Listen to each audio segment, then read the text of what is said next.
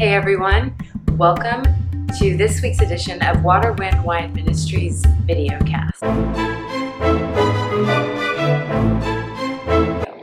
You know, so many times in the body of Christ, we have situations that we desperately need an answer for, yet we can confess the word, we can listen to teachings, we can go to church, and we still can't find the answer or how to manifest it in our own lives.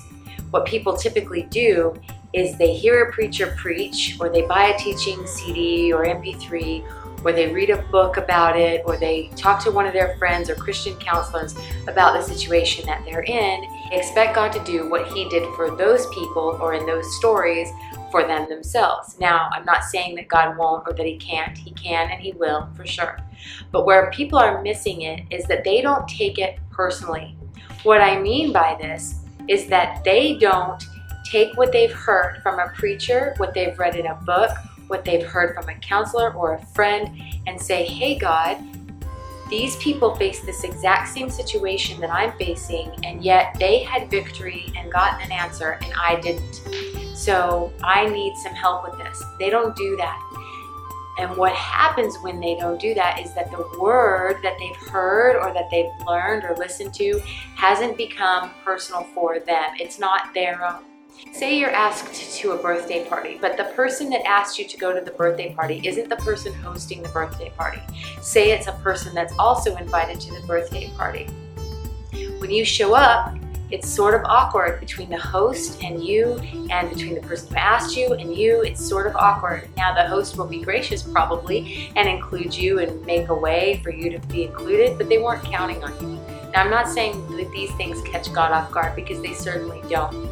But what I am saying is that it's much better to be invited by the person that's throwing the party. In other words, it's much better to have God speak what you need to your heart for you, and then it's yours. A really classic example of this is when Eve was in the Garden of Eden. We know that the tempter came to tempt Eve, and when he did, he asked her if God had said, Can they eat of the tree of the knowledge of good and evil? And Eve, in an effort to protect herself, said, God said we can't eat of it and we can't touch it. She exaggerated the truth in an effort to get the result that she wanted freedom from the temptation. And that's exactly what we do. We will add to what God said because we haven't heard it from His mouth to our ears personally. I'll give you an example of this in my own life. For my entire life, I have been a member of the Word of Faith movement. If you don't know what that is, don't worry about it, just take it on faith. Anyway, one of the things that was promulgated in this movement was that you should confess the Word of God over and over and over and over and over until you see it manifest in your life. I did this for many years and I didn't see the Word of God manifesting like the people who told me to do this were seeing God manifest in their lives. So one day I went to God and I said, Okay, what's going on? And He said, That was their word for them. You can use the same verses and the same word, but it has to come alive to you. And so I didn't take it personally. God really wants to give you the right answer for the right situation in your life. So when you listen to another preacher, when you read read a book like a Christian living book or a Christian self-help book, or when you talk to your friend or a counselor and they give you their advice, the right thing to do, the, the best thing to do is to take it to God and say, Lord, this is what I heard. This is what they said. Is this true? Isn't this true? What's going on? What's the truth about it? And God will open your understanding. I'll give you a for instance. One of the pastors that I really like and listen to a lot is Andrew Wommack. And he tells a story about himself when he was younger. He was saved very early and he was a member of the Baptist church. And he didn't know anything about healing or speaking in tongues or prosperity or any of that stuff. And then one night, I think when he's like 18 years old, the Lord showed up and he learned about all that stuff. And so he was so excited. He started getting teaching tapes from Kenneth Copeland, who the Word of Faith movement is Kenneth Copeland's wheelhouse, and he preaches on prosperity and healing and all this stuff, which is fine. So Andrew Wommack started listening to all these Kenneth Copeland tapes and getting so excited that he started writing down the messages or taking back the messages to his Baptist Bible study group and they were not very well received. The people in the Bible study group were not open, they were not susceptible to receiving the Word of God in the same way and in the same subject matter that Andrew Wommack was, so he was rejected. And he felt really, really stupid and like he'd failed. And he went back to God and he said, What happened? These words are so good, they're so true they move so much in my life. Why didn't they work in my Bible study? And God said to him, It's because I gave those words to Kenneth Copeland, not to you. You didn't make them personal. You didn't take them personally. You didn't ingest them.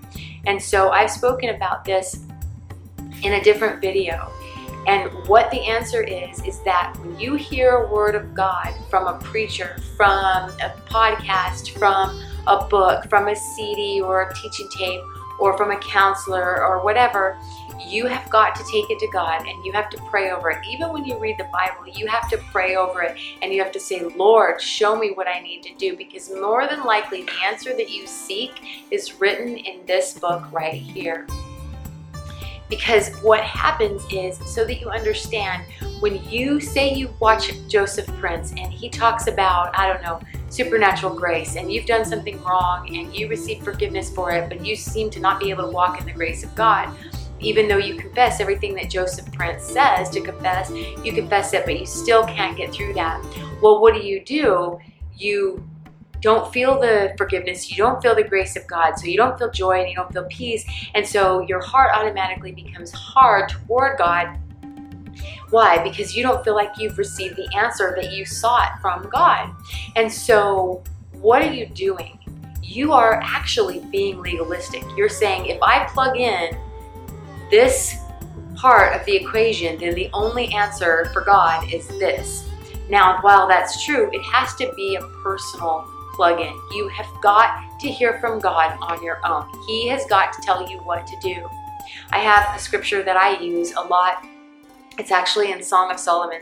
Um, I had damaged my hair really, really bad, and it was burnt and short and weird looking, and, and it was really bad. And so I asked God, it was silly. I'd never heard anybody preach on this, but I said, Lord, what can I do to get my hair back? And he took me to this verse in Song of Solomon that says, it's kind of weird. He says, You have hair long and thick as a flock of goats. Now, I'm not sure I want the mats of a flock of goats, but long and thick hair is what I wanted. And so I started to speak that over my hair, and supernaturally it grew and grew and grew without my doing anything to it, not even cutting it, because it was my own word. Now, I have shared that word with other women who wanted their hair to grow long or thicker, and it hasn't worked for them. And the reason it hasn't worked for them is because they just said, Oh, I'm going to claim that in the name of Jesus, and that was it. But they didn't go to God and say, Lord, is this the issue? Because what if it wasn't the issue? What if what if the reason that their hair wasn't growing long and thick was the same reason mine wasn't? Because I was burning it with a curling iron. God would tell them, Yes, you can speak that over your hair, but you're going to have to make some other changes, right? So God wants you to come to Him personally when you hear something, especially when you hear something that sounds like it could be the answer to what you want in your heart, what you desire, or what you need in your situation. God wants you to take this, His word, personally.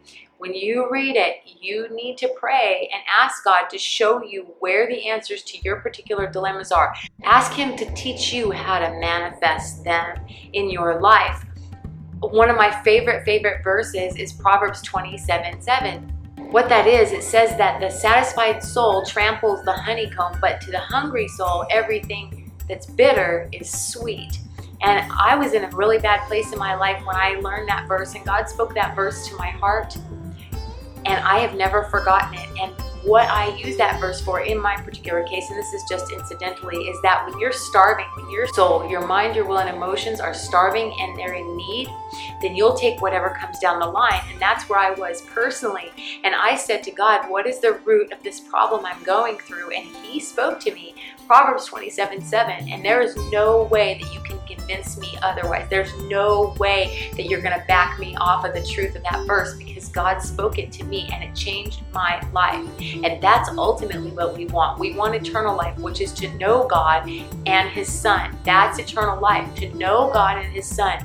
So please, please, please, anything I say, anything that you hear on another preacher's channel, Anything you read in Christian self help books, anything you read in the Bible, you need to pray over it, you need to meditate on it, and you need to take it personally. This will change your life. Trust me. I'm going to wrap it up for now, but remember that I love you and that Jesus loves you.